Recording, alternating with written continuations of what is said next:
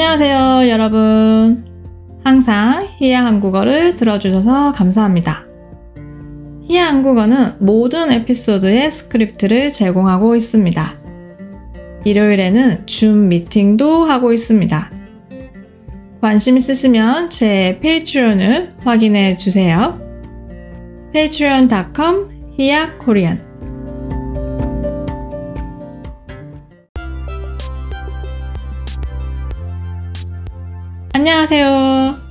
희야 한국어 희야입니다.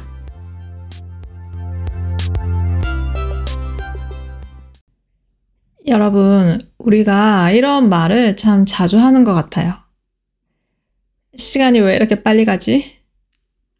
오늘 팟캐스트 녹음도 이렇게 시작해야 할 것 같습니다. 여러분, 시간이 왜 이렇게 빨리 가는 걸까요? 2023년 새해 복 많이 받으세요 한 지 얼마 안 된 것 같은데 벌써 추석이네요. 와, 벌써 추석인 거 실화인가요? 추석은 한국의 대표적인 명절로 매년 음력 8월 15일이 추석이에요. 음력은 매년 날짜가 달라서 9월 말이나 10월 초쯤 추석을 보내는데 올해는 9월 29일이 추석이에요. 추석의 의미를 좀 더 살펴보면 우선 추석이라는 이 이름의 의미는 한자어로 가을추, 저녁석, 가을 저녁이라는 의미예요. 이 의미를 조금 더 확장해 보면 가을 달빛이 가장 좋은 밤이라고 해석할 수 있는데 실제로 추석날 밤하늘을 보며 유난히 둥글고 밝은 보름달을 볼 수 있어요. 사람들이 추석날 이 보름달을 보면서 소원을 빌기도 하는데요. 우리 가족 항상 건강하게 해주세요. 돈 많이 벌게 해주세요. 또 학생들은 시험 잘 보게 해주세요. 이런 소원을 비는데요. 여러분은 보름달을 보고 어떤 소원을 빌고 싶으세요? 추석이 되면 대부분 사람들이 고향에 갑니다. 한국어로 고향에 간다는 말을 할 때 고향에 내려가다 라고도 하는데요. 특히 서울에 사는 사람들이 고향에 갈 때 고향에 내려가다 라고 해요. 서울이 북쪽에 있어서 이렇게 말을 해요. 추석 때 부산에 내려가요. 여러분도 서울에 사는 한국 친구가 있으면 이렇게 한번 물어보세요. 추석 때 고향에 내려가요? 근데 추석 때 고향에 내려가는 일이 생각보다 쉬운 일이 아니에요. 서울 사람들이 고향에 내려갈 때 어떻게 갈까요? 비행기 타고? 아니면 기차? KTX? 버스? 아니면 직접 운전하기? 음, 제가 볼 때는 시간이나 가격을 고려하면 KTX가 제일 나을 것 같은데, 여기서 문제가 발생합니다. 추석 KTX 예매는 한마디로 전쟁입니다. 보통 한 달 전에 KTX 추석 예매를 시작하고 이제 인터넷에서 예매를 할 수 있어요. 그리고 예매할 수 있는 시간도 정해져 있어요. 오전 7시부터 딱 6시간 동안만 표를 살 수 있습니다. 7시 되기 전까지 대기 타고 있다가 7시 정각이 딱 되면 클릭 클릭 클릭 해야만 표를 살 수 있어요. 무사히 표를 사면 다행인데 이게 또 표를 못 사면 나중에 취소를 하는 사람들이 있거든요. 그 취소표를 좀 기다리거나 아니면 뭐 비행기 표를 사거나 버스 표를 사야 되는데 사실 이미 늦었죠. 이미 비행기 표도 매진, 버스 표도 매진. 자, 그럼 이제 마지막 남은 선택은 운전해서 가기. 운전할 수밖에 없겠죠. 근데 추석 때 운전하면 평소보다 적어도 두 배는 걸려요. 서울에서 부산까지 평소에는 5시간 정도 걸리는데, 어, 지금 제가 또 뉴스를 보니까 서울에서 부산까지 9시간 50분 걸린대요. 그냥 하루 종일 도로에 있는 거죠.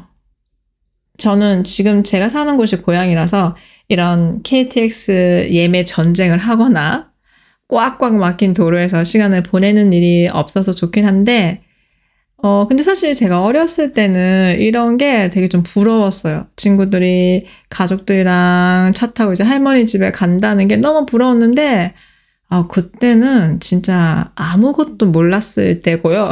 지금은, 아, 추석 전날 집에서 이렇게 편하게 쉴 수 있는 게 얼마나 다행인지 몰라요. 힘들게 힘들게 도착한 고향 집. 추석 때 고향 집에서는 뭘 할까요? 추석날 아침에는 차례를 지냅니다. 차례는 우리가 밥을 먹을 때 상을 차리는 것처럼 조상님께 감사한 마음을 전하기 위해서 상을 차리고 절을 하는 풍습이에요. 그때 이 차례상에 올리는 음식은 추석 전날 준비하는데요. 그럼 추석 전날 엄청 바쁘겠죠? 고향에 내려오고 음식도 준비해야 되고, 추석 전날, 그리고 추석 당일에 제일 바쁜 사람은 며느리예요. 며느리는 결혼한 아들의 아내예요. 며느리가 음식 준비하고, 차례 준비하고, 시어머니는 옆에서 잔소리 하시고, 그럼 남편은? 남편은 TV 보거나, 그냥 자거나, 아휴, 저도 추석하면 항상 엄마 혼자 요리하시던 모습이 생각이 나요. 그때는 항상 좀 궁금했어요. 어, 왜 엄마만 요리를 하고 아빠는 TV 보고 있지? 어, 물론 지금은 뭐 남자, 여자 좀 변화하고 있지만 그래도 여전히 아직도 뭐 여자가 요리를 한다라는 인식이 강하죠, 한국에서는. 음. 그래서 며느리 입장에서는 추석이나 이런 명절이 되면 아, 정말 너무 싫을 것 같아요. 실제로 추석이나 설날 이런 명절 때 부부 싸움을 더 많이 하고 심지어 명절이 지나면은 이혼 소송도 증가한다고 해요. 그만큼 며느리의 스트레스가 크다는 의미겠죠. 방금 추석 때 뭘 하는지 얘기했는데 최근 몇 년 사이 이런 추석 문화가 조금씩 바뀌고 있어요. 요즘에는 차례를 지내지 않는 사람이 많아지고 있어요. 특히 코로나 때 가족들이 다 함께 모이기가 힘들었잖아요.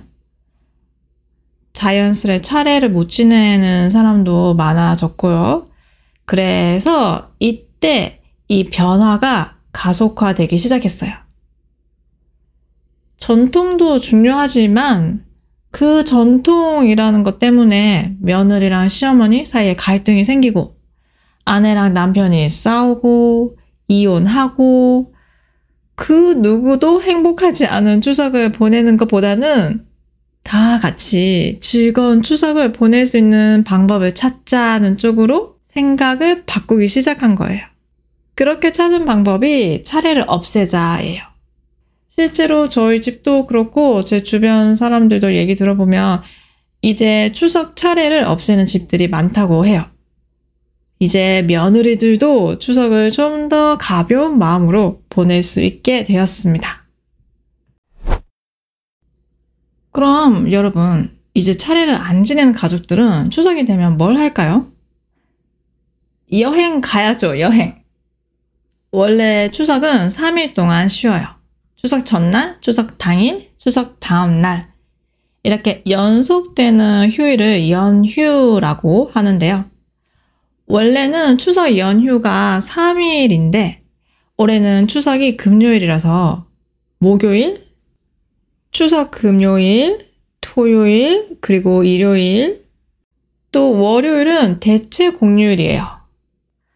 와, 그래서 올해는 추석 연휴가 5일이에요. 이렇게 긴 연휴를 황금 연휴라고 해요. 올해처럼 이렇게 추석이 황금 연휴일 때 이 기회를 놓칠 수 없죠? 올해 추석 때는 외국 여행 가는 사람이 정말 정말 많다고 해요.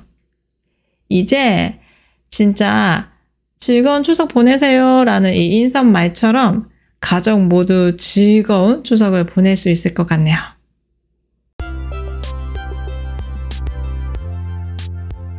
오늘은 추석에 대해 얘기해 봤습니다. 여러분, 맛있는 거 많이 많이 먹고 행복한 추석 보내시길 바랄게요. 오늘 에피소드가 좋았다면 좋아요, 구독, 팔로우 꼭 해주시고요. 스크립트가 필요하시면 제 Patreon을 확인해 주세요.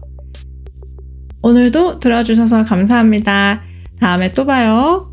안녕!